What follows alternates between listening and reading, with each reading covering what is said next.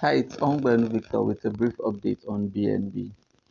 BNB yesterday recently made a 50% reduction of their total token supply, which indicates the price is about to pump. And now we are seeing a resistant level up ahead, which price is either going to get rejected from or breaks through it.